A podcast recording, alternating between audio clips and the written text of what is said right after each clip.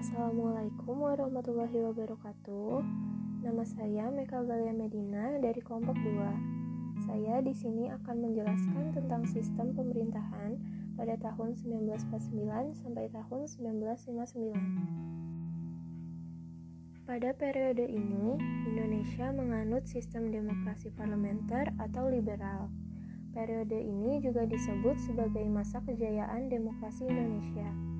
Sebenarnya pada periode ini terbagi menjadi dua karena adanya perubahan Undang-Undang Dasar, yaitu demokrasi liberal pada tahun 1949 sampai 1950 dan demokrasi liberal dengan multipartai pada tahun 1950 sampai 1959.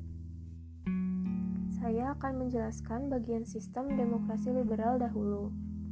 Pada periode ini, Indonesia yang awalnya adalah negara kesatuan berubah menjadi negara bagian atau serikat karena Konstitusi RIS 1949 hasil ciptaan Belanda.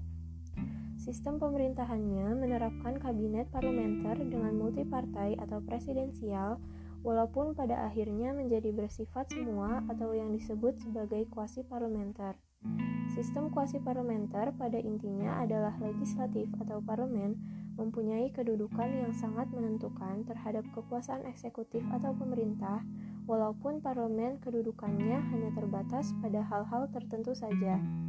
Di sini, pemerintahannya dilaksanakan oleh Perdana Menteri, walaupun ternyata Presiden masih campur tangan, padahal seharusnya Presiden hanya menjadi kepala negara.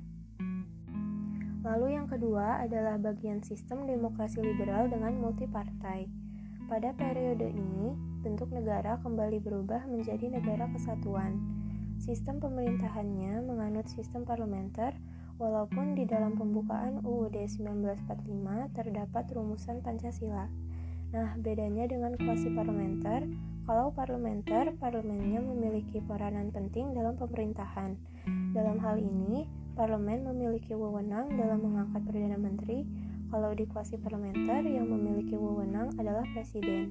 Selain itu, di sini parlemen dapat menjatuhkan pemerintahan yang berarti lembaga perwakilan rakyat atau parlemen memainkan peranan yang sangat tinggi dalam proses politik yang berjalan. Sekian penjelasan dari saya. Mohon maaf bila kurang lengkap dan banyak salah kata. Wassalamualaikum warahmatullahi wabarakatuh.